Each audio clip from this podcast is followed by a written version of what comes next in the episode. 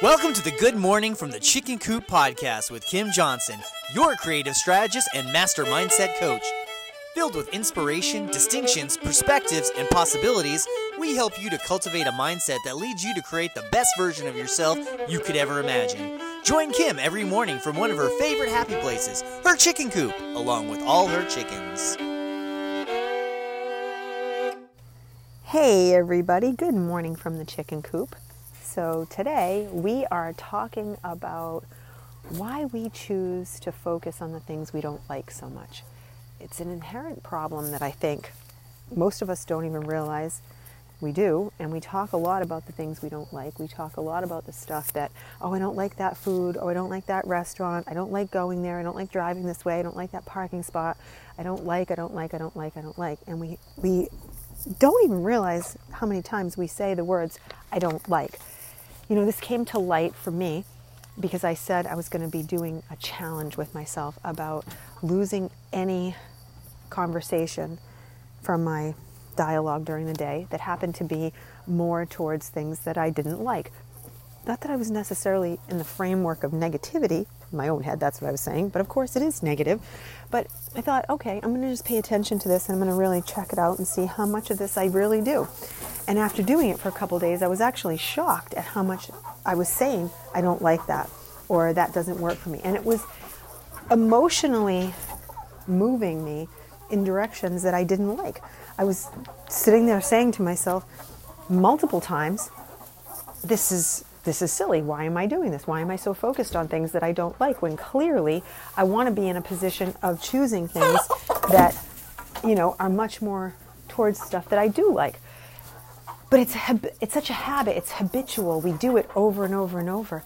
And for some of us, it becomes so much of our identity that we start talking about it because it's who we think we are.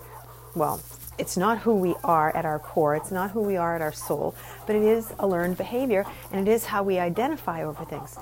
So let me give you an example. Have you ever been in line at the grocery store and you're waiting and the person's checking you out and it's slow and they're watching and you don't say you see other people and they look like they want to talk to you and when you start chatting with them nine times out of ten it's a complaint about the fact that it's going so slow it's a oh man i wish they'd open more lanes this is ridiculous a negative comment arguing about things that in your head that are negative again we don't sit there and say, hey, how was your day? We don't take an, a, a bright spot in the moment of pause while we're in line and say, how can I turn this into someone's bright moment by me asking them about them? Nope, we complain about it. We find common ground to complain about. We, we create a common enemy that we can complain about. And in our common enemy, as we complain about it, it gives us the feeling of being able to connect. But why the hell do we want to connect over negativity? I mean, think about it. We are clearly connecting over something negative. It ha- and it happens not just there. When you meet up with a friend, how often do you just start to talk about the positive things instead of the negative things? You know, how's it going? Oh, it's tough out there. Every, you know, uh, why? What is the reason that that shows up so much?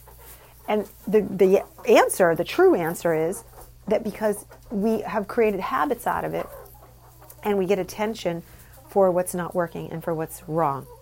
And it makes us less than appealing to people, but we do all do it. So it doesn't seem like it's a bad thing because everybody else is doing it. But the reality is, when people are thinking of you, do you want them thinking of you as a complainer? Do you want them thinking of you as the person that says, "Oh God, you know this is this is terrible this is wrong i don't like this or you know this this sucks i wish it was this way or blah blah blah i mean there's so many different ways that that can go so why does it have to go negative only because that's the frame of mind that has been put in the driver's seat that's the habitual place that we go so let's take this on as a lesson to be learned from observation most people will consciously say, Oh, I don't want to be around complainers. I don't want to be around negative people.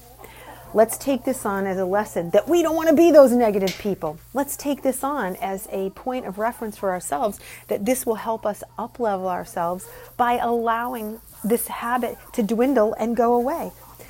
You know, somebody asked me not long ago, I've got this really bad habit of saying a certain word and I'm trying to get rid of this certain word. What's a way to do it? You know, a simple technique that you can do is put a rubber band on one wrist and when you say the word that you catch yourself saying the word, you snap the rubber band and you switch the wrist. And you keep going back and forth, back and forth, back and forth. Every time you catch yourself, you snap the band on yourself and you go to the other wrist. This is a way to teach you, eventually your wrist hurts if you do it enough, but this, this little technique really does work and it's a visual that's right there because you can see your own hands.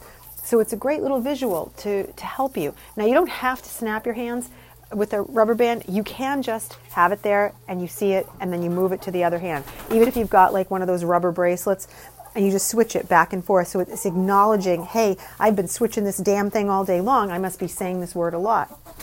But anything that you can do to help yourself, um, I have one client who will put tallies on the board so that they can see how many times they tally during the day about something. And, you know, that's not a bad idea. I will say it's not a bad idea, but you're just got to make sure you keep track of the tallies. So it's really up to you how you want to do it. But whatever way you do it, keep track of this. Challenge yourself to catch yourself as many times as you can and correct the problem because nobody wants to be the complainer and nobody wants to hang out with the complainer. I know you've heard me say this before, but don't argue for your limitations. Talk about the great things. Don't be the person that sits there and says, Oh, I don't like this, and I don't like that, and I don't like this, and I don't like that, and I don't want to go there. Da da da da da. Nobody wants to be that person. Don't choose to be that person, and don't argue for the limitations. Argue for your greatness. Put your energy somewhere worthwhile. And I will see you guys tomorrow. Have a very blessed day. Bye.